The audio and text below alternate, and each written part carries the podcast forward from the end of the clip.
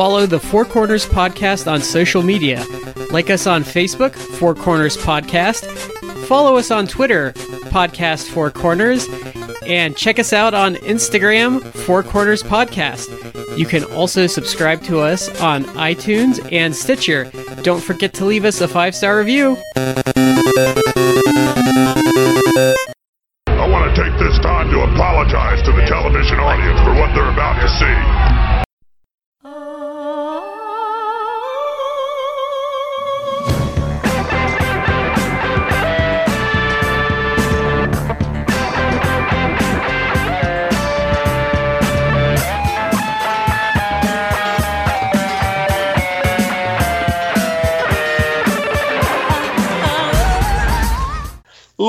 Ladies and gentlemen, welcome to the Four Corners Podcast. I'm Shad here with Matt and Brad. Guys, how you doing tonight? Doing good. I'm doing excellent. Outstanding. We want to thank you all for joining us. You heard our social media bumper. Please hit us up on those. We'd love to hear from you. Uh, some other stuff we need to get get in there. First of all, uh, our plug for Collar and Elbow, the wrestling brand. They just turned two great quality wrestling sh- attire. And by wrestling attire, I don't mean trunks and boots and tights. I mean shirts and coats and hats and that sort of stuff. It's good stuff made by good people. And if you use the promo code Four Corners Podcast, that's the number four, capital C in corners, capital P in podcast with no spaces, you get 10% off your order. And a quick shout out to someone who deserves a quick shout out. Take it, Matt. That would be Epico Colón. Um, I might uh, try and put Epico's face on a milk carton uh, like they did back in the day because it's been quite some time since we've seen him on WWE Is it TV. Still November? It's still November as far as I know. Wow. Why do they even the- have him under contract? I don't That's- know. I mean, I presume he's worked. He. I know there are shows in 2019 that he has worked uh, house shows, but uh, I don't even know. I, I don't know because because they have like a, a like a thousand people under contract that they're not using. Yeah, it's Yeah. ridiculous. That's that's true. Okay, so um, here we are, and and there's a lot of stuff that's going on right now. We're uh, recording this uh, end of July, beginning of August, 2019. So we are uh, we're gonna do something we haven't done for a while. We're gonna do a little state of right now, Yeah, just kind of a snapshot of what's going on. and we've kind of avoided uh, current WWE just because I, I think I'm easily speaking for Shad and Matt when I say it's just been dreadful and there's been very little of merit to actually discuss. hmm there's been less it feels like there's been less to enjoy than there has been more to discourage Like, there's not been much to actually latch onto for, I would say, almost this entire year to this point. the stuff that's been good to latch onto at least for me has been kind of centered around a few particular people. Um kofi joe ricochet styles. That that that about does it I, I mean, I would agree with that. Yeah, that's it, you. You really kind of have to just go with like individual people that you like, and just hope that they're booking them well, or at least that they're having good matches. Yeah. So um, we've got a few things going on. The what we're going to start though is is going to be what I guess we might call the most glaring. It's not, and I wouldn't say it's the biggest scale scale issue, but probably the most glaring, and that's the current state of Ring of Honor. Um, man, Ring of Honor is. How would you guys describe it? I would say the um, Titanic had a more graceful downfall than Ring of Honor.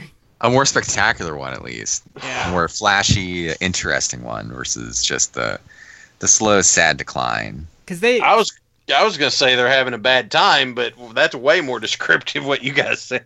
Well, so the elite left at the end of last year, and they've just completely nosedived since then. Um, Juice Robinson doesn't want to work for them anymore because they're that bad. so yeah, I have a thought on that. It's that I mean, there's many like we could really dive into like the Ring of Honor stuff. I think the elite, st- the, obviously like the elite leaving. It's like wow, it is so clear who like the people you had that were bringing in tickets and who were over were. It was those guys. Beyond that, uh, this whole like New Japan connection in the long run, I feel has not been a, a positive thing for Ring of Honor because No. at the end of the day, it's like all the New Japan guys when they came over, it's like you could think, well, yeah, maybe that'll pop. Uh, well, I, I mean, I guess they still do like i pay per views, right? Maybe it'll pop a, a pay per view buy rate, and maybe people come to the shows because they want to see like I don't know Minoru Suzuki or or uh, Tomohiro Ishii, like maybe. But those guys, they would always go over like the Ring of Honor talent. Always. Unless it was, unless it was like an elite guy, maybe who obviously had like a working relationship with New Japan, yeah. and that just made the New Japan, guy, uh, sorry, the Ring of Honor guys seem like chumps. And it actually has concerned me because I've like everyone obviously right now is kind of like brainstorming, like, well, what if New Japan uh, starts working with AEW? But it's like I now don't even know that that'd be a good idea. Like you would love to see New Japan guys kind of presented uh, on like a national TV. I think. But I, think I don't wanna do that if- I think Uh-huh. AEW would have a little more leeway because they're not so little brother brotherish, and um, Yeah, I would agree, but they can't. I mean, they they it really shows like if you're the one doing the job, people don't care. Well, I think the other problem is is um, the New Japan relationship and the Elite really let them ignore their awful creative hmm and really masked like the underlying problems of their their their TV sucks, their promotion's just boring, and they don't get behind guys quickly. Mm-hmm. Because look at look at what the product is right now. You have Matt Taven as your champion, and um, he gets. Com- I compare him to Justin Credible because that's like what it reminds me of. Yeah, like you made that comparison uh, recently, and I I feel like that's really harsh, but I don't know. Like it, it's kind of it might be appropriate. But you you have that, but then you have guys on the roster that might actually do a little better. Like you have PCO, you have Rush. Like why? You have Jeff Cobb, who Yeah, who he just beat in less than ten minutes a couple weeks ago.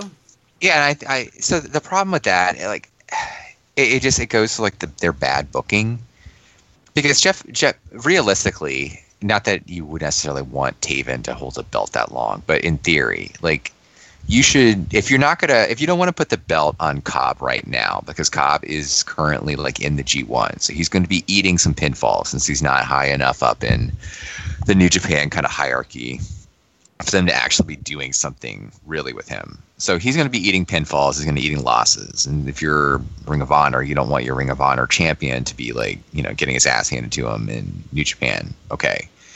So then don't book him to like in a match with Matt Taven for the title and just to have him lose. Like realistically, you should be building up a guy like Jeff Cobb so that later on down the road, like maybe at Final Battle at the end of the year, you have him win the title and then you push him as like your new guy, and he could have good matches with like Rush with. And I can see why someone like um, why Juice doesn't want to work with them because Juice actually falls in that weird realm where he is a New Japan guy, but he's not as big of a guy, even though he's he's been booked kind of consistently. He's not like an Okada where he's at the top of the card. So Ring of Honor could probably feel like, oh, we can we can job him out to like Matt Taven or something. But the other thing And is, Juice Robinson's like, uh, probably is like, yeah, I don't want to do that. yeah, What's the what's the advantage for that? But like they're they're building Kenny King up for like a title program with Taven. Like who who thinks anyone wants to see that? Who do they have? I mean, they have like Rush and Jeff Cobb and Bandito, but like they're kind of new. But I'm at the point now. It's like just okay. Just, you know what? Just hot shot it.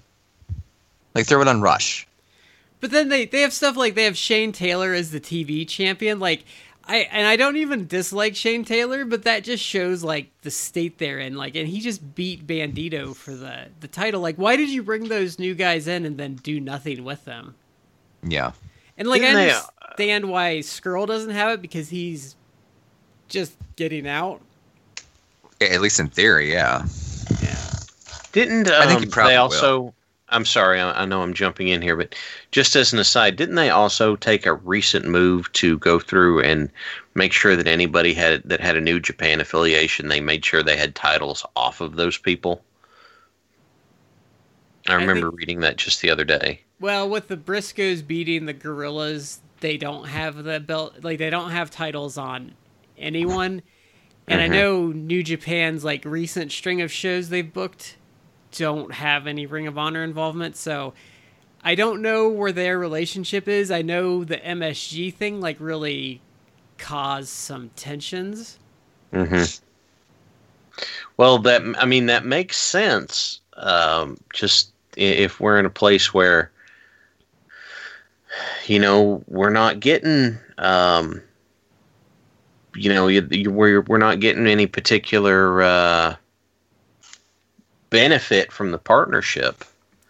It's just this is kind of. Um, you know, they're just kind of like, well, we, we got this partnership. What are we going to do with it?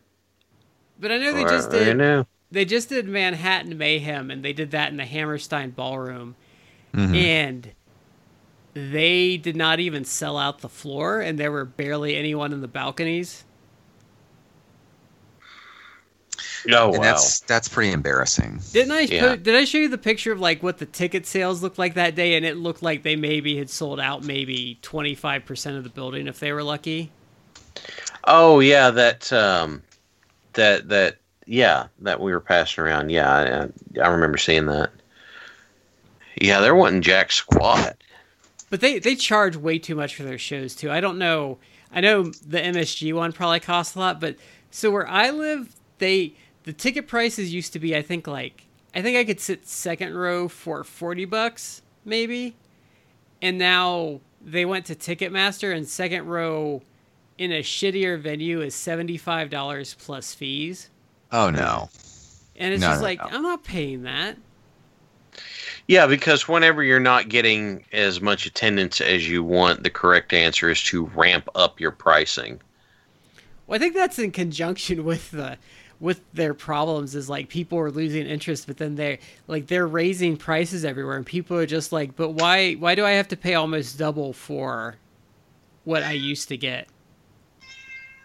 Why do I have to pay double for something I have less interest in? Yeah, because I love going to wrestling. Like if I could still go for like less than fifty and sit second or third row, like I'd probably I'd probably still go even though their product sucks.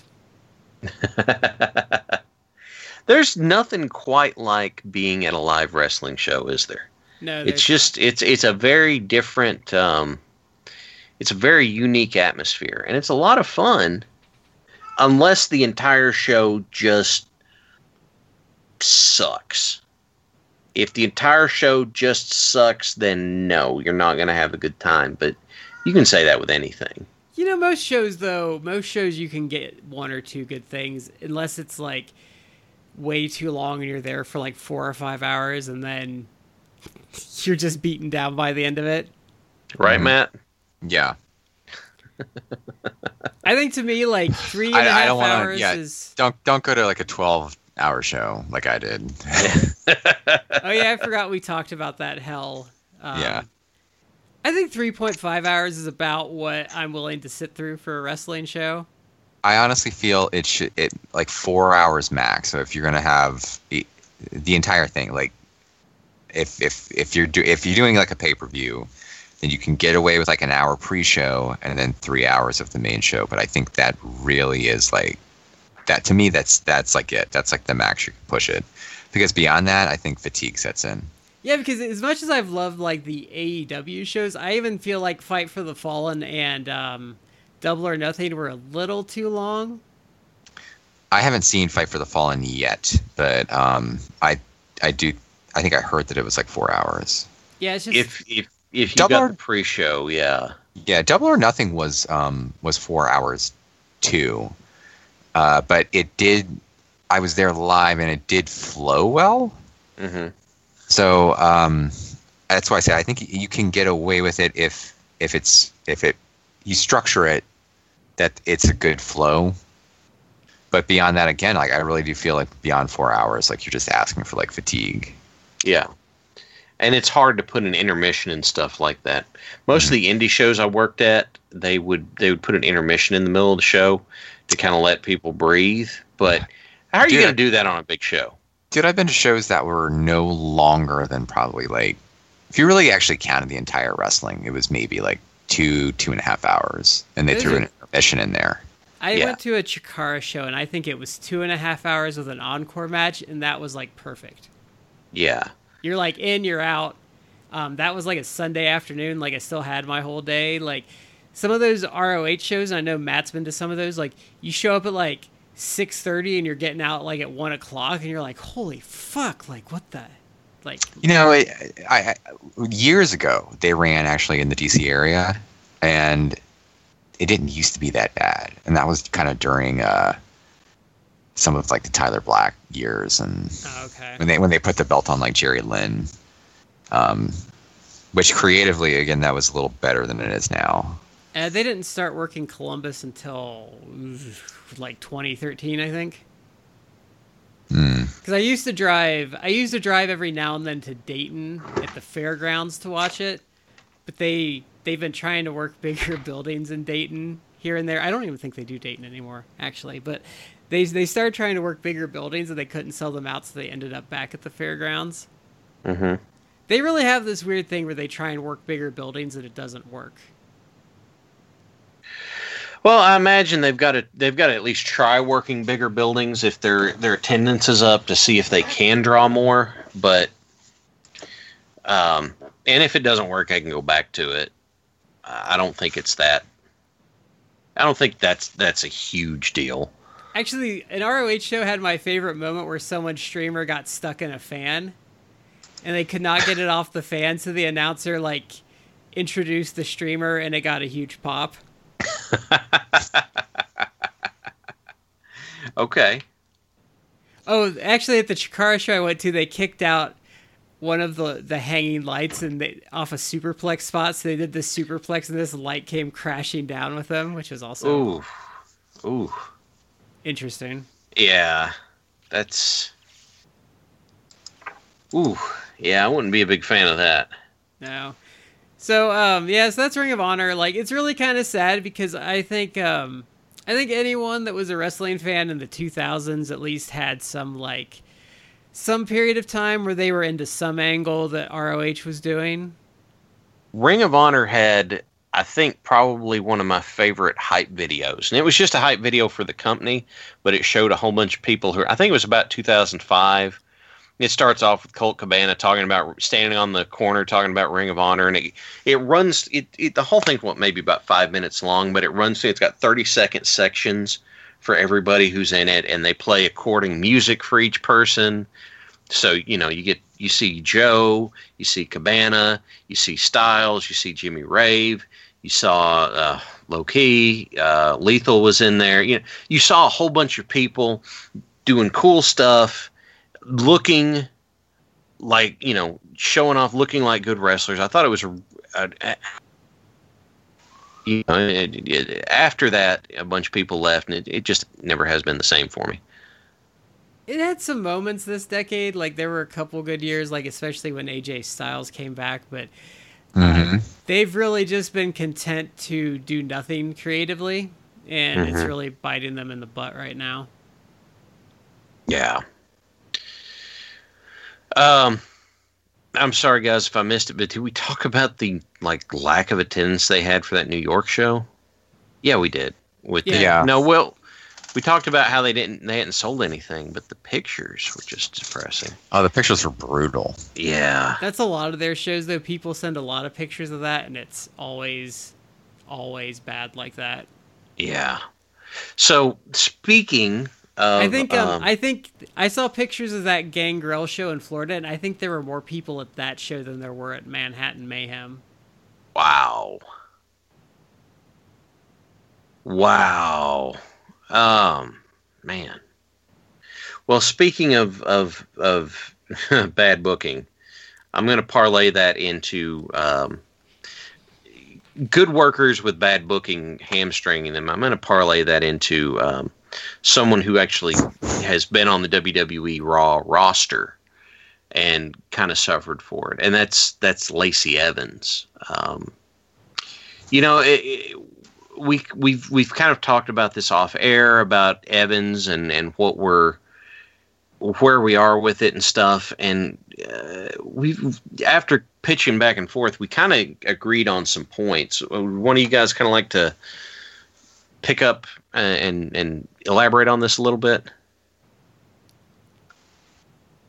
Um, I oh. think it was the fact that um, I think we were all a little skeptical at first, but they they actually picked out a talent that they and they were right about her, and then they immediately booked her into oblivion because they put her in this program where she was like a non-threat for three months straight, and they kind of actually did a lot of damage to Becky on the same yeah, they pretty they they really were cooling her off or have cooled her off. Although I don't think the whole like Seth Rollins romance thing did her any favors either. No, right. he's like he's like an albatross. He's like an he's just like an albatross to anyone like associated with him at this point. We'll we'll get to Seth in a minute. But so I, I with Lacey Evans, like I think she needs she obviously needs some work in the ring. I think she probably needed another year in NXT, but her character work is really strong, like probably the best on the roster. Uh, she does get the character, and she is really good. Uh, you really have to. Well, nowadays, like the thing is, you don't pay attention necessarily even to like the TV. The best stuff that, with regards to like the WWE, takes place like outside of what you see on television. Um, it happens on social media like mm-hmm. Twitter or their Instagram accounts or something like that. Um, but Lacey posted something on, uh, I think it was her Twitter account, and it was like she's like talking to the camera, uh, her like her phone camera, and she's like you know being very arrogant and everything like that, and, and this woman is trying to put makeup on her, and she just like snaps at the woman, and it's like like enough, like I already look beautiful, thanks, and then she just starts walking away. Um, and it's such like a bitchy thing but in character, like it actually works. It's like it's perfect for how she yeah. is. Well, you know what part of that is is that they are able to speak naturally because they know what their gimmick is and they can feel it, and they're not having anything force fed to them. Oh, yeah. Oh, it's good shit. Oh, it's good, such good shit. But the problem, the problem, there's a pooper scooper, John the problem is though is like she does like she has that that rare it factor that I don't think a lot of people have. But now she just got jobbed out for 3 months and because it's, you know, the WWE, they're probably not even going to use her that much anymore because they don't write anything for people that aren't in like the main program. So you pretty much you pretty much picked out someone you thought was going to be a star. They proved they have that ability and you pretty much wasted them already. She would have been a star if they had taken their time with it, but they had to rush it. And she really needs a little more work in the ring, but I I actually like her offense too because she does stuff that other people don't really do. Mm-hmm. Like she did that choke slam, she did some other thing, I don't even remember what it was, but it was like kind of original. And I just I know we were all skeptical at first, but I kind of came out of this like especially like the last six weeks, like even when they paired her up with Corbin, I was like, why did you do that? Like she's like way too good to be stuck with him. Mm-hmm. Yeah. Yeah, there's that's that just bled so much heat off of her, and, well, and it bled heat off of both of them, like because that Rollins and Corbin were just are just death. Mm. Well, I, I wanted to okay, more than anything else, right now, I am wanting to see the. Um, I'm wanting to see new people being built up because we don't have a whole lot in the way of new people in WWE, right? You know, I mean, AJ's around and AJ's great, but you know, AJ's getting older and he's not going to be able to go forever. Because even you know, Finn Balor's old. Yeah, and and then there's some of them they've just they've they've screwed around for so long that they're not uh, they're they're going to run out of time on if if they keep you know Joe is good enough that that his thing's not going to run out until he decides it runs out but they're No, going to be Joe's, people that- Joe's really Joe is really losing like he's losing too steps. much Well, Uh, because yeah, why people are going to stop caring about him because he loses every feud he's in. yeah, yeah. When That's- he's a guy who's presented in his gimmick is that he's like he's basically a monster. Like you should Right. be terrified of him because he can murder you. right he's got everything that he should have to be that guy except the wins right? He's got the look. He's got the offense. He's got the aura. He's got the music. He's got everything except for the wins. And yet he's still good enough to be over and people buy him as a threat. Well, the other problem is though is and it's going to get worse is they're just signing these people up for no reason and they scroll them away for in developmental for years. So they're mm-hmm. bringing these guys up and they're they're wasting their prime years in NXT and then they come up and instead of getting these guys like in their physical primes you're bringing them up at like 32 33 instead of like 28 or 29 and they're you have them up for like a couple months and they're already starting to decline physically because you're just jacking around with them forever. Yeah. Or you bring them up and you actually finally do bring them to the main roster, and then you do nothing with them. You, bu- And you push them maybe for like a month, and then your Vince McMahon gets bored with them. did the, Well, Yeah. did the did the viking house party even get a month before they like forgot about them i don't think so What, uh, forget even the Viking Raiders. Like, what? Where's uh, Authors of Pain? yeah Yeah, I know like the one had surgery, but it's like that was months ago. Yeah, he's been cleared. He's training. I'm shit. Sanity. Oh, don't even They- get started. They didn't even do Yeah. anything. They, no, that- they didn't. They, I didn't think Eric I, I, young get like beat up a couple weeks ago or something he did. He, he back when they were doing the really awful Seth Rollins is hitting everyone with the chair uh, gimmick that lasted a couple weeks. well hasn't hasn't roman been kind of mia since um the saudi show Roman? No, no. yeah No, he's been just dealing with been, the. He's just been a feud in a feud of death with uh, Shane McMahon. Oh is that still going i thought they like moved him on to kevin owens or something They sort of are going in that direction, but also not. Oh yeah. Oh my god that it's eh, Oh, that that feud is just like it's not even on Roman, and I don't think people have a problem with him. But like, oh, anything Shane has touched in like the last six months has just been awful. yeah. Well, like the And they the keep feud, having him win. Hang on. Well, but the feud with the Miz was fine until Mania. You mean until And- Shane kept winning and winning and winning Yeah, and when- hasn't when lost Sh- to him yet? When Shane won at Mania, then it took a turn, and and it's it's gone downhill, and it's only gotten worse since then, and it continues to get worse. You mean that that that Miz feud that WWE stands kept saying that Miz had to lose to get his payoff, and then Miz never won. Well, eh, look, here's the thing. The build into Mania was that Shane keeps getting over on Miz. Miz is the very righteous babyface in this case, which part of me still thinks that's an odd phrase to say, but he's the very righteous babyface. It's WrestleMania. You blow it. The the babyface wins at WrestleMania with that kind of build. You don't hamstring the babyface.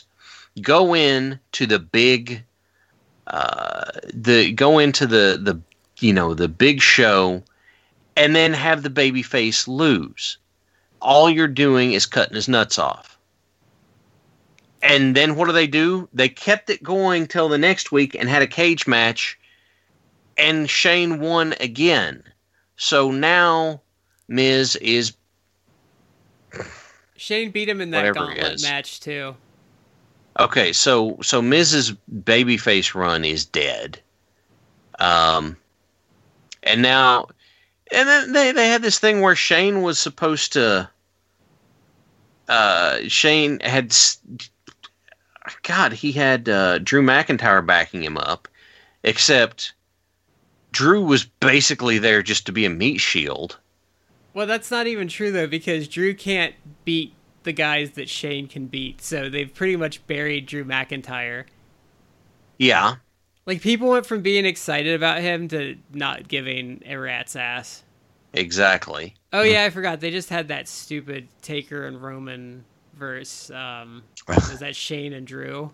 Yeah. Ugh. The Graveyard Dogs. That's a great name for it. It actually is not the worst of their stupid names. You know, I actually watched that match uh, from the pay per view, Uh huh. and I didn't feel it was terrible. I actually felt it was like decent, and Taker actually was at least attempting to be more mobile. Although he really still had issues because like he was at the the finish was like him uh, giving Shane like a, a tombstone, Yeah. and Shane initially like the t- I think the timing was off, so he didn't like you know assist, and like Taker just couldn't get him up, so Right. they they did it again, and like Shane basically like did all the jumping, but Yeah. it it was kind of sad. Why did they? Why? Why is he still doing that after he spiked Goldberg on his head and Aiden English on his head? I don't know. I don't have any idea. It just the the Shane stuff is just terrible. Like it, in a world where most of the stuff on WWE programming is terrible, like I hate the Shane stuff, and Yes. it's everywhere.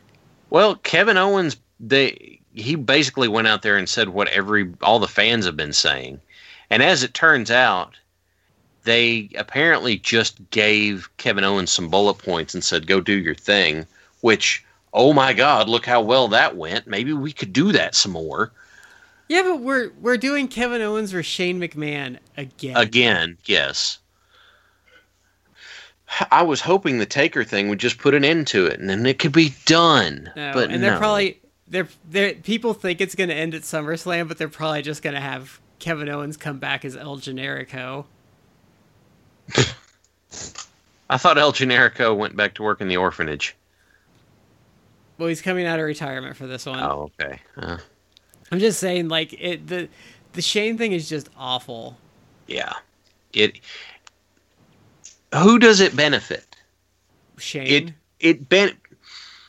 Shane already has a job. Shane is already financially secure. You have people working on that roster that need to work that could do things like I don't know, maybe sell merchandise or you know appear on TV and you know make more than just their guaranteed downside. But instead, these people can't do their jobs because I'm going to go with the writing is so bad that they just keep sticking with the same thing over and over again with Can- a person who's not a wrestler. Can we talk about my favorite moment from the Raw reunion show? Is that screen cap of like the Kliq like being all buddy buddy and stupid Seth Rollins looking like an absolute schmuck like It looks like a sad sack standing outside the group, yes. doesn't it? And that is that is the perfect encapsulation of his career at this point. You know, I've I've defended Seth um, in the past just because not not that I, he's my favorite or anything, but I do think he's a good worker, and I was willing to give him another shot uh, at another run with the title. But he's kind of we're going to talk about some comments he made, yeah. but beyond that, he's kind of becoming. I almost feel he's becoming like the Wesley Crusher of WWE. Shut Where up, it's like just- Yeah, just anything he does or says, it's like, shut up, Seth. yeah. He's- Wow. like he's just been he's been wretched like in this this like post mania run. I, I, Wow. I don't understand what it is they were doing with him. I, I presume it's like because they couldn't immediately put the title back on Roman or make a Roman the focus of things that so they were going to go with him, Seth Rollins. right. And it clearly has not been working. No. No. Um, so what? They just like Vince just panicked and decided, oh, I'll put it back on Brock again. I mean, Brock's I not always there, so Brock's Yeah. like hardly ever there. So at the end of the day, it's like Seth Rollins is still going to be like the focus for TV. So Yeah, and I mean, okay. You know what? Eh, Looking back, when were the when were uh, at least the three of us pretty pleased with Rollins when he was doing stuff as the Intercontinental Champion? For the most part, that was that was that was pretty good, and we were okay with that. But it's just Seth on top is not working, and then here's the other problem: is that it's we're in this place now where as Seth being the top babyface in the company, it is to be expected that Seth is basically going to be a shill for the company, right? He's Mhm. really I- bad at it though. Yes. Yeah, That's the problem. Let's okay, let's look back for a second. We are if we look back at recent people who were who were company shills basically. We look back at John Cena. We look back at Roman. Um, we go past Cena. We're kind of in getting back to Rock Austin era, that sort of stuff. What did we see from those guys in so many cases? Yes, they're going to shill for the company, but the other side to it is that they're not they're not being you know classless jerks about it Well, Right. R- Roman had a couple of missteps, but you know he he he he righted that ship pretty quick. right And I mean, Cena's Cena's been pretty flawless at it. I think Rock has said some dumb stuff over the time, and I think Austin did too. But that was also a different era. Mhm. well and they still kind of righted the ship too Well, I mean, and Austin was like an alcoholic at that point, so well yeah I actually thought Cena was maybe the best at it. Like he's Yeah. really yeah, good. Hogan was pretty good in his Well, yeah. time. I'm talking but- more. Well, I'm talking but- more like the modern era. Yeah, I, I, would agree with that. He- he- I, I would still put Cena up as a better company man to have than Hogan for the simple reason you want to come up with people that have bad stuff to say about John Cena, you're going to have to dig for a while. And then he's got kind of the trump card is that John Cena has done more like make a wish stuff than what the next two or three people on the list combined. And so you, you put all that together, and then you have you get to talking to him about stuff. And John Cena has some class, and he's a little self-deprecating, and he talks well about people and that sort of stuff. What do we have with Seth? Someone asked him about Jon Moxley, and Seth's like, "Oh, I guess I couldn't hack it here." And then someone said something about Will Ospreay, and and Seth Rollins is like, "Oh well, you know, let's compare bank accounts and see who the guy is." And then they they asked him about Moxley again. He's like, "You know, he's taking food off my table." It's like you were just comparing bank accounts with Will Ospreay, and now you're saying that Jon Moxley's taking this guy who is supposed to be your friend by all accounts, and you're Yeah, he- doing this. he got into like a really protract, protracted um, over the course of like a night. Uh, got into like a, a weird uh, Twitter fight Yeah, with Will Ospreay, and uh, not that I'm. I, I appreciate Will Ospreay. I think Will Ospreay is the best on the planet, or better than you know Shawn Michaels and all iterations of Shawn Michaels. Um, but I think he's a good wrestler. I, I like Will Ospreay. He's not my absolutely favorite guy, but I think he is uh, of the, in current product like a one of the more exciting guys to watch. And he does have great matches in New Japan. He's had some really great matches lately. hmm That said, I'm not his, the biggest Will Ospreay fan, but Ospreay like clowned him, and I think Yeah, part of that him hard. part of that though is that if you now like looking at enough of these comments because the latest one, as you've mentioned, is that uh, he doesn't leave well enough alone. But Seth is now he was spouting off about AEW, and specifically talking about Jon Moxley, who is his friend, I think in real life, I guess. was Uh, I presume. I mean, they were working together, but uh, he's talking about AEW, and basically it's like, uh, oh yeah, like they're at the competition now, and says, "quote He's the one trying to take dinner off my table. So good him, so good on him. But we're going to do our best to continue to be the best here at WWE, and those guys want to step up." To the big leagues to give it a shot, then by all means we're gonna get a, we're gonna knock them dead just like we do everybody else. Which it's like such a that's that's so stupid and it comes thinking about that i, I want to dive into that in a second but just generally I'm, I'm getting the impression he's just not very bright because he's not good at this he's really not. no because specifically about this like oh he's t- trying to take dinner off he's trying to take food off my table it's like actually however you feel about AEW, the fact that there is now in the in uh, one sense a second major promotion, if you want to call it major, like that's that actually has already helped people out because guys like the club just re-signed, and I think they re-signed for like You got a big if not million, yeah, if not millions of dollars a year, then for like well into the six figures they signed when they have been doing nothing with them until recently. So like it's already like helping the boys out. The boys are already Right. getting paid because AEW is in the picture. Mhm. Uh, so no one's no one's taking money off the table. It's you know, it's actually a net good. It's good to have like a second promotion because the boys will benefit from that. They have more opportunities to go somewhere else, or when they go to negotiate their pay, they can actually you know maybe make some demands. Um, Right. But it's stupid. That's a stupid comment just in general because he's obviously trying to shill for the company. I don't know if the company put him up to saying things. I don't think that they're above that because I think the the company does. I think Vince or Triple H or whoever does things like that. Uh, not to be all conspiratorial. I think I think that's true, but I also think part of the problem, and it goes back to his promos too, is he's not a good delivery No, he doesn't. for that stuff. He can No, work th- a match, but you don't want to give him uh, a, an open mic. No, and again, I don't. I just it- it's coming off like it's not just like oh he's not he's not a very articulate speaker. Like I just don't think he's. I question it- his level of intelligence, as awful as that sounds, just because he's not forming like a logical. He I think his Cohesion ar- problem too argument. is his problem too is he judges everything by like his exact experience in life. It seems. Mhm.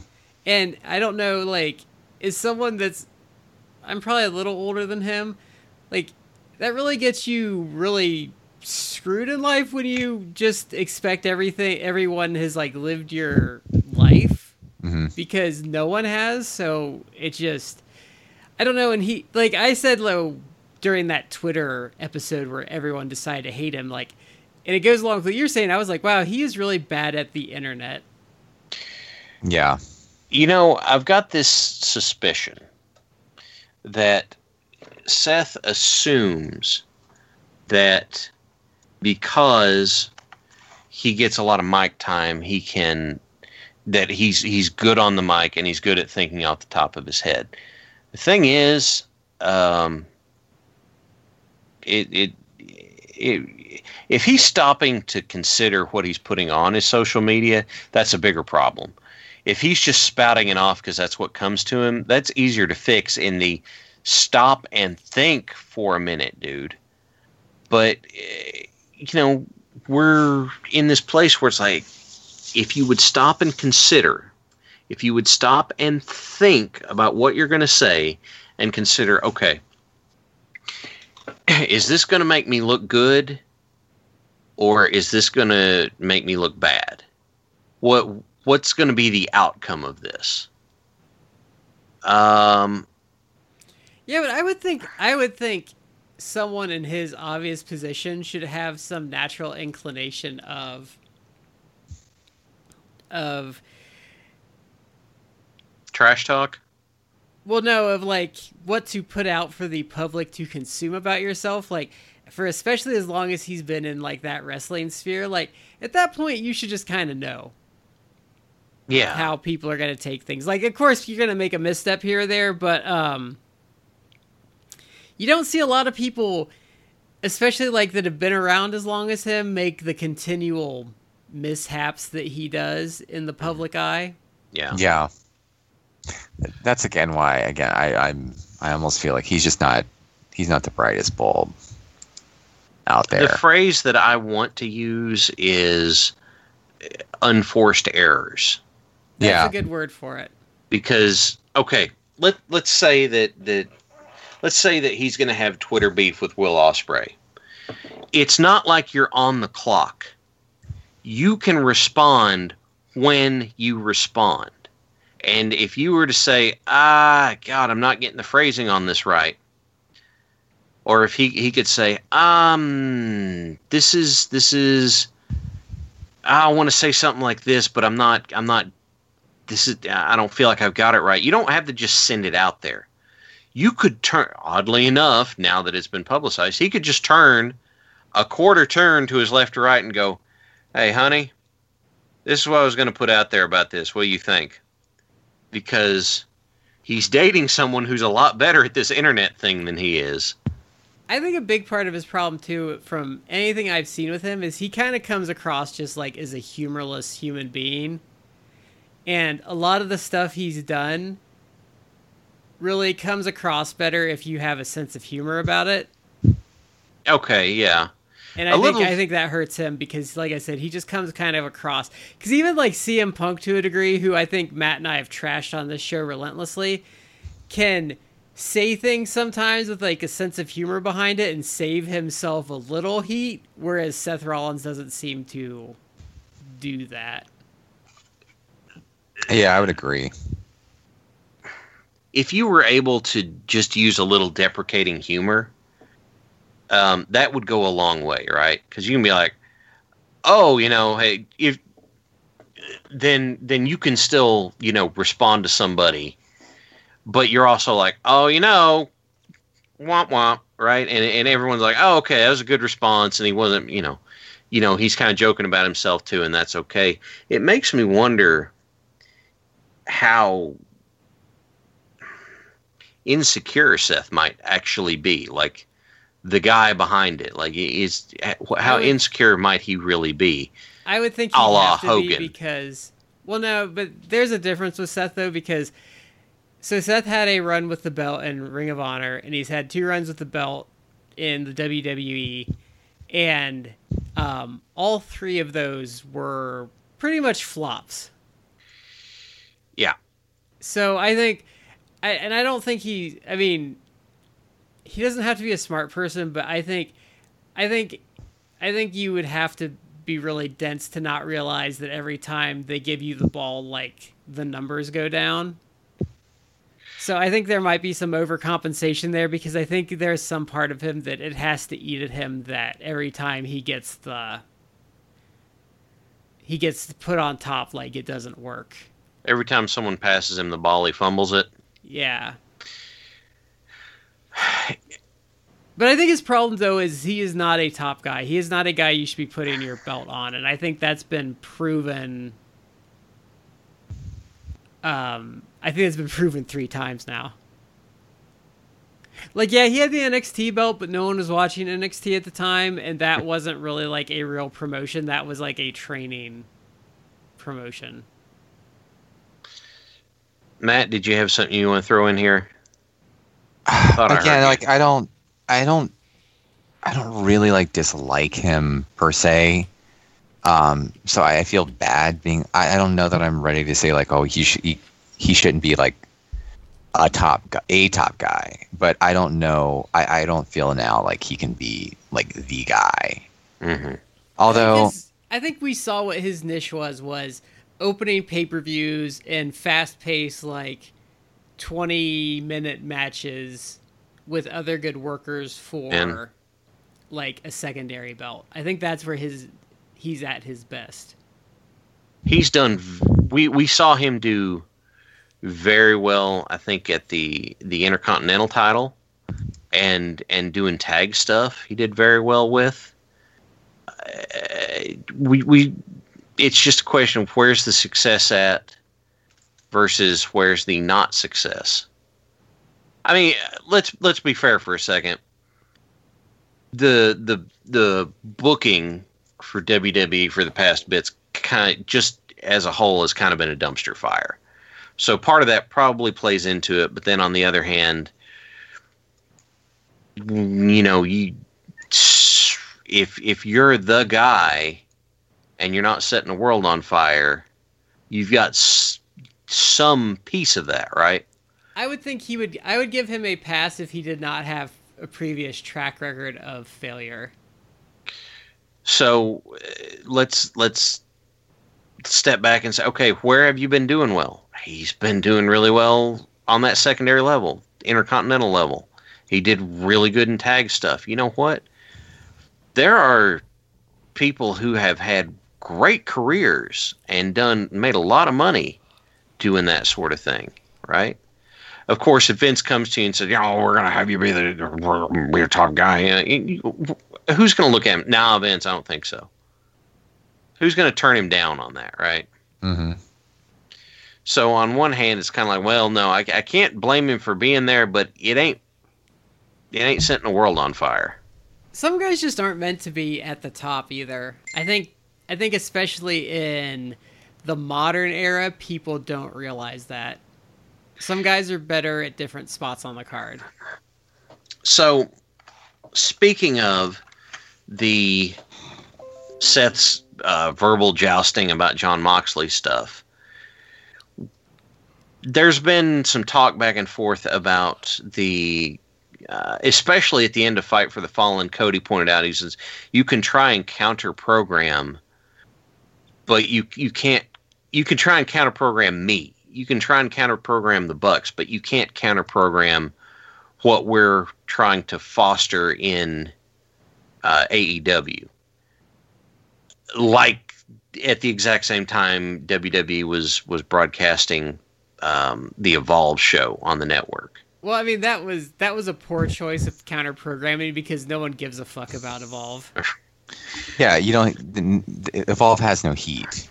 Yeah, If you're counter programming like an NXT show, like a takeover, You- um, like I, I mean, I think I, I think Matt and I have both watched some Evolve over the years, and I really, I like some of the stuff, but a lot of times I just wonder like, how does this stay in business? Like, it doesn't. Nothing ever feels like it's important or that it's like over. I don't Yeah. know. It, there's a we- hey, there's just a weird disconnect when I watch Evolve. I agree. It's technically very good, but it's it's almost like you're eating like a fast food meal. It's like it, it's pleasant, but then like that's it. Like you don't like you don't crave it. It's like it's it's over and done. Like I've had that. It it it, it, it is there is a disconnect there. You're right. Uh, can I make a comment just about them counter programming it? hmm Uh, there's an old adage, which Mhm. I think really holds true for this, is that you don't, if you're on top or you're at a certain level, you don't punch down. You guys have Yeah. probably heard that expression. You don't Yes. punch down. You punch if you're competition with someone or you're trying to get to a higher station than where you are now. Either punch up or you punch, you know, at your level. You don't punch down because what that does is that whoever's below you, it elevates them to your level. And so them even trying to do that, uh, kind of counter program against Fight for the Fallen, it to me it's it's so dumb and really kind of says a lot because look, yes, AEW is quote unquote competition, but not really. Like they're no they're nowhere near the level of WWE. Like they don't they haven't even aired one episode of their upcoming TV show and no one knows if that's going to be successful. No one knows if like a year from now AEW is actually still going to be like existing in some sort of form. Like I presume that they probably will do okay, but I don't know. They may be a failure as like a TV uh, geared promotion. Maybe they'll just be like a new like Ring of Honor or something where they kind of just are running shows and maybe they do pay per views and stuff like that. But I don't, who knows? Or they could be like very successful. They could become the new, I guess, WCW. But they're not even at that point, and they're not going to be at the WWE's level for years. I mean, they will admit that. Like even guys like Chris Jericho have given interviews recently saying we have a lot of work to do to build people up to even get to that near that level. So the WWE like trying to pull like little shit like this. I mean, in the grand scheme of things, like only people who are wrestling fans will even know this is going on. But it's just it's dumb, and it's like, why are you wasting your time? And that Evolve show, like I didn't see any mentions of it online. No, you basically have to go to uh, like a wrestling website, like Figure Four or like Four War uh, Four One One, to try and actually just actively scope out results. Did But- did it even get any mention on like the figure four like boards? Uh, I didn't really see like a whole lot, and there, there may have been a thread just talking about um, results because yeah, I guess it was in a way uh, significant because it was tr- trying to be counter programming. But uh, I feel like I actually read a couple things, kind of people mocking it, basically like, does anyone care about this show? That's It's that's kind of like the response I saw. I I have a real like I said, we, I already said it, but like I've tried with Evolve. Like I've like for for starters, I think they got messed up because they refused to provide like an affordable way to watch them forever. Because they did that stupid what was that stupid thing they were on the FloSlam thing? Mm-hmm. That scam that they were on forever. Like so they finally got like last year they finally got an affordable option, but like they just I don't know who their fans are. Like I know some people that are into it, but like I just I wouldn't show anyone Evolve because it's just like I can show you better stuff. Or stuff that's just as good and not as hard to get to. Yeah, and and just like like the counter programming, like this was a house show like for AEW, and it's obvious like when you watch it, like I've enjoyed what I've watched of AEW, but there are some warts, like there are some problems. Like I think we you guys didn't see it, but like I think people are right when they point out like the Dark Order's not working and the librarian thing is really stupid. Like I don't know why you need to counter program a show that's still like figuring their stuff out. Well, I mean, you're not going to have a show where every gimmick hits. And if you, eh, oddly enough, the librarians were getting heat at Fight for the Fallen too, so there's that. Yeah, but they get But- heat everywhere, but then like the people watching don't like them and I don't particularly Yeah. like it either. So I, I like that's stuff they're going to have to figure out. And you know, we've said on this show numerous times like, yeah, there's going to be a lot of growing pains. You're going to have to forgive them like some bad creative choices because they're learning on the fly. But it's just it's stupid to counter program them because you're actually giving them more attention. Yeah. Uh, like that being- time when Sammy like made that crack the night after Double or Nothing, and their Google metrics like went insane. Mhm. Yeah, yeah. Well, and and and Matt, like you said, you don't punch down because it puts the other people on your level. It also makes you look bad because it's like, oh, you know, I like to kick puppies because they're smaller than me. You know, eh, are you going to be that guy? I actually um go ahead. I'm sorry, Brad. Go ahead. Oh, and how can you how can you counter program the promotion that has Jim Cornette's favorite tag team in it now? Boy and his dinosaur. Boy and his Yes. dinosaur. Jim Cornette came around on them, but I think they, I, I will say, I think, I think they are a fantastic team. I think the visual of Jungle Boy riding Luchasaurus to the ring is absolutely outstanding. Yeah. yeah. And their acts are way better when they team together. Like they should. I know Jungle Boy should eventually be like a single star, but he works a lot better with Luchasaurus. They, they really complement each other well. I think early on here in the beginnings of the promotion, I think it is wise to keep them like paired together, and then they can obviously break out and do their own thing. Uh, Jer- I did. I, I listened to like a two things. I listened to like a snip, a snippet of um, Jericho being interviewed for a show. I don't think. I mean, maybe another podcast or something, but he told an anecdotal story, and I don't really even follow wrestling, despite the fact their dad is, but uh, they like perk up whenever like Jungle Boy comes on. Mhm. And it's like we've kind of mentioned that like he has they could do a lot with him in the future because he's he's young, he's good looking, he's unique, he's a good worker. Um, he might be someone that can get kind of crossover appeal beyond just like you know regular wrestling fans. Uh, and and the other thing, go ahead. uh, I was going to say I watched the same one you did, and there's another good point he brought up in it, but it goes back to the. Um, oh God! Uh, it it goes back to what um, Jerry Jarrett said to Bill Watts. Where's the women at? Mhm. And and what's Jungle Boy doing? There you go. He's that's That who he's drawn in. That's not what Jerry Jarrett said to Bill No, Watts. it's that's not the phrase he used, but it's the same effect. Um, the other thing, the other good point that Jericho brought up is he said, "Look, we're we're not we're not huge, okay? We are. Whenever we, you know, we've done some of these shows, but whenever we go out and start doing TV, you know what we're going to do? We're going to go and book like little five thousand seat places and fill those up, and we're not going to try and book like twenty thousand seat uh, places. We're gonna." you know we're gonna we're gonna get little 5000 places uh 5000 seat places fill them up let people enjoy it it's been really big and let it be really big and and and you know, there you go. And it, it- you have a, uh, you know, and and build to it because they're not trying to, you know, they're not trying to, um, they're not trying to to kill WWE. They're just trying to have a, trying to get going, right? I mean, honestly though, WWE should be running smaller buildings at this point. That's Yeah. true. So I have, Uh, I have a question that's kind of a little off topic, but still kind of along um, along the same lines. Have either of you like tried to consistently watch WWE TV since Mania? I I Mm, really don't have access to WWE TV very much, but um, so Would you so not you- really. Would you if you had like consistent access to it? I, to me, it's more like if I have if I had the time. Um, I would just because it's it's easily accessible.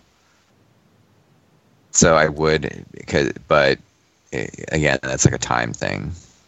See, I, I, I have easy access to it, and I, I mean, obviously we tape on Tuesdays, so SmackDown's not like, not um, doable. But like, I don't even. I used to like seek out like the stuff on YouTube that they'd post, like of the good stuff, but I don't even do that anymore. I've gotten real gun shy about it since the report that um, they like the the who the ninety minute Hulu only had ten minutes of wrestling in it from that Well- one, and I was like, no, no, no, no. They've no, kind no, of gone that's- all weird, and there's like tons of matches now because Vince doesn't want the wrestling through the commercials. yeah. So now they have a bunch of matches of like two out of three fall matches. It's it's really weird. Yes. Can I uh, can I go back to one point? Yeah. Yeah. Um, it just it last thought on the whole like feud thing, um, or the specifically like the counter programming thing. Uh, I listened to like a, a clip of, I guess, keeping it 100 with Konnan and Disco Inferno, uh, and I feel like they, I mean, they, you, they can have this it's their show, but they, I feel like they almost have like an AEW animus, or at least Disco does. Okay. Uh, and they were because the like Kenny Omega had posted a tweet like complaining about the counter programming and saying like like wow like you're really going to do this for a show that's about raising money for like gun violence victims and he got heat for it and he like deleted the tweet yeah. um, and Disco and like Konnan were kind of like shit talking him for that, and it's like, whoa, you know, whatever. It's just it's just like business, bro. It's just competition. You know, why are you getting all salty because WWE is putting a show against yours? And it's like they're like mocking AEW and Kenny Omega for that. And it's like, in def- in his defense, it's like maybe he was just pointing out the fact that again, WWE is punching down, and it's Mhm. like what a what a petty ass little bitch thing to do for that for the WWE to do Yeah. for a show that was about like charity and gun violence, like raising money for, for gun Yeah. violence victims. Yeah, if they if they counter programmed um, like Double or Nothing or the next All In, like okay, you know whatever that is Mhm. business, but it is kind of shitty that you did try and counter program a charity show. Mhm. Yeah. Uh, it's a dick move. Yes, it's business, but it it's it is a dick move. Uh, look, it was it wasn't done just oh it's business. It's not as if like Ev- like the Evolve show was happening. They didn't have to air it. They only aired it for, for that reason. It's like so this is just like you're being petty. And it's like Yeah. who's wa- like no one is like I would I would actually I would be I actually think that makes it more insulting that they did an Evolve show. Like if they would have slapped together like a takeover to program against it. yeah. Like okay, like okay, now you're talking, but you just put some like pissant like Evolve show on the network that you've never done before. That's I think that really is kind of I think the gall of it. Yeah.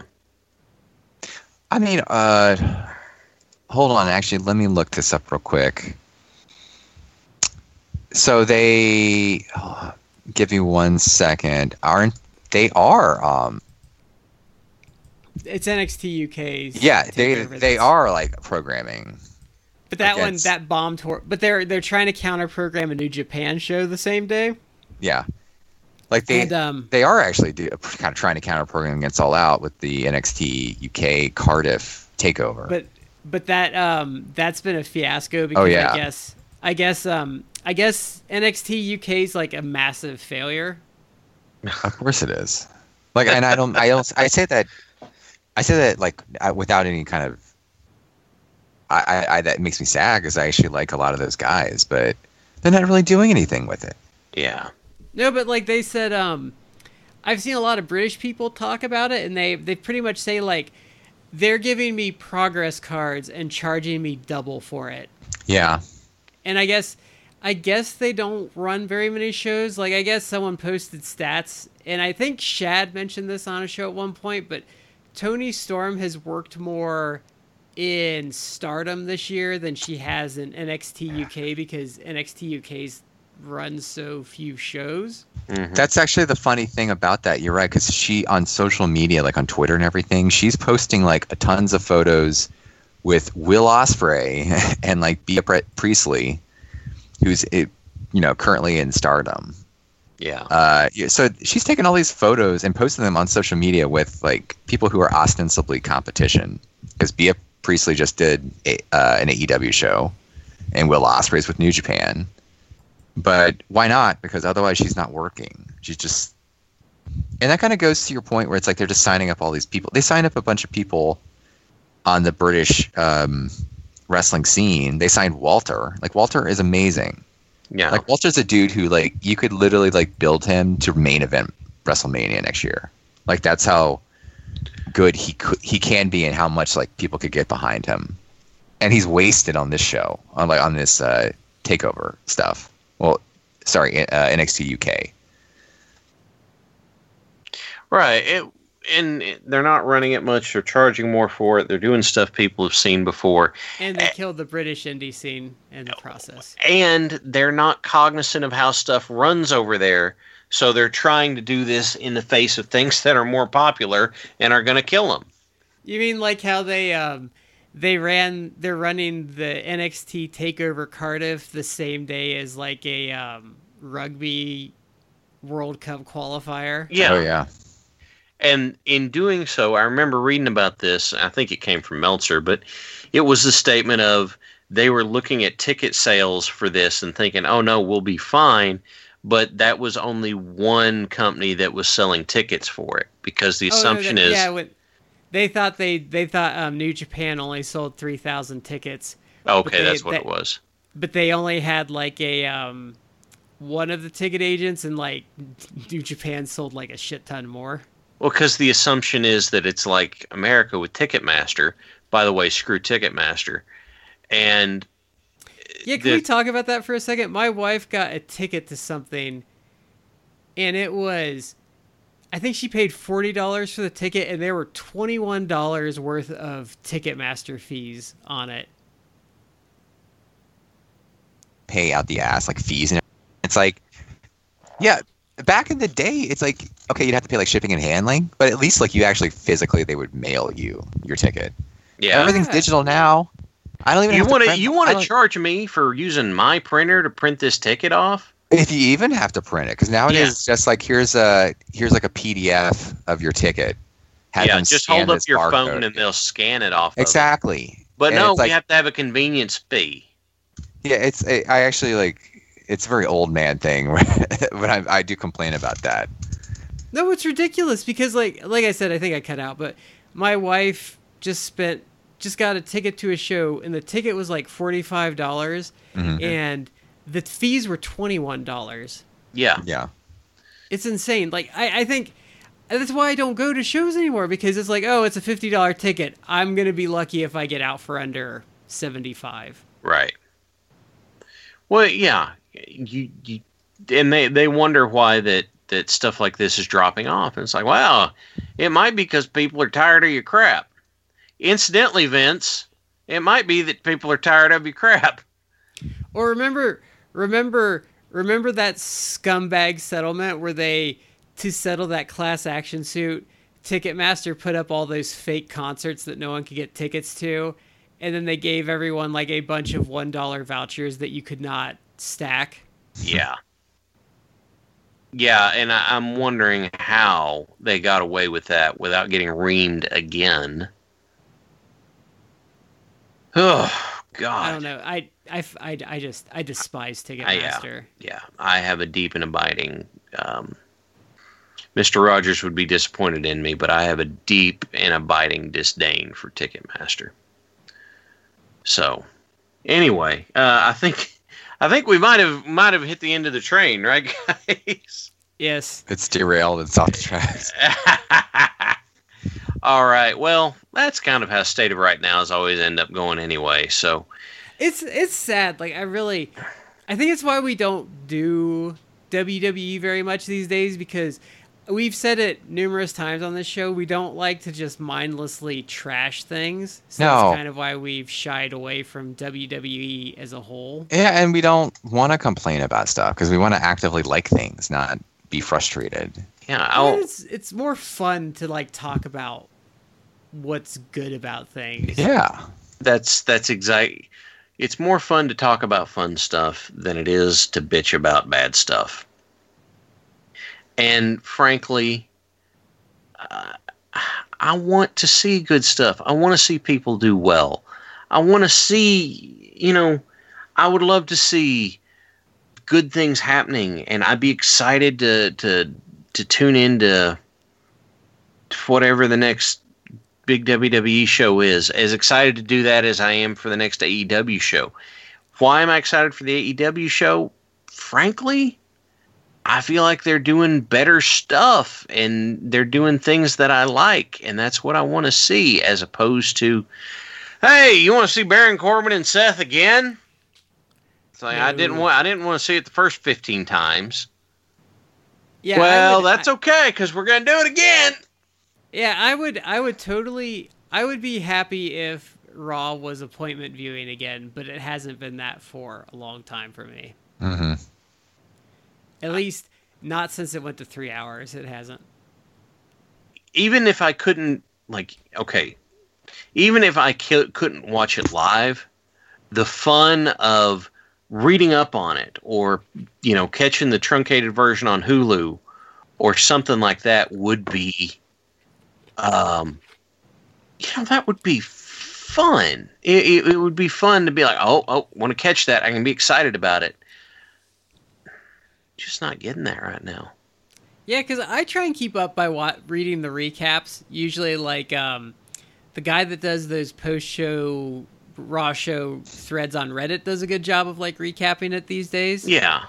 And um I read those I'm just like, "Oh my god, who could watch this for 3 hours?" Right. Like the, the okay, the the one thing I saw the clip of it and it was just the one segment and that's all it was and that's all I needed to see. The the the Foley Wyatt thing from the Raw reunion. I enjoyed that. That's a bigger thing to unpack than I think we're going to take the time on right now, but I I enjoyed seeing that. I thought, okay, we're seeing some build, but I think that's just more Foley wanting to put someone over than anything else. Um, but the rest of the show, you know, it's it's you know the the young guys. It's it's Seth Rollins standing outside the the circle of old guys, going, "Hmm, "I'm supposed to be cool," right? So I, it was um, the problem too is is like that reunion show just kind of turned into, hey, I was here when this show was popular at one point, and I'll go away. yeah. Yeah, it- it's I I I was popular. Remember me? And, and everybody, all the member berries in the crowd go, "Oh yeah, I remember," and that's it. It's like Adam West on The Simpsons being like, why doesn't Batman dance anymore? Yeah. All right, guys. I, I think that's about what we got in the tank for this one. So um, I want to say thank you all for joining us. Um, hit us up on social media. Do you think we're on point? Do you think we're off base? Let us know. We'd love to hear from you. Um, this is Shad with Matt and Brad. We've been in three quarters. You're in the fourth. And we'll see you next time.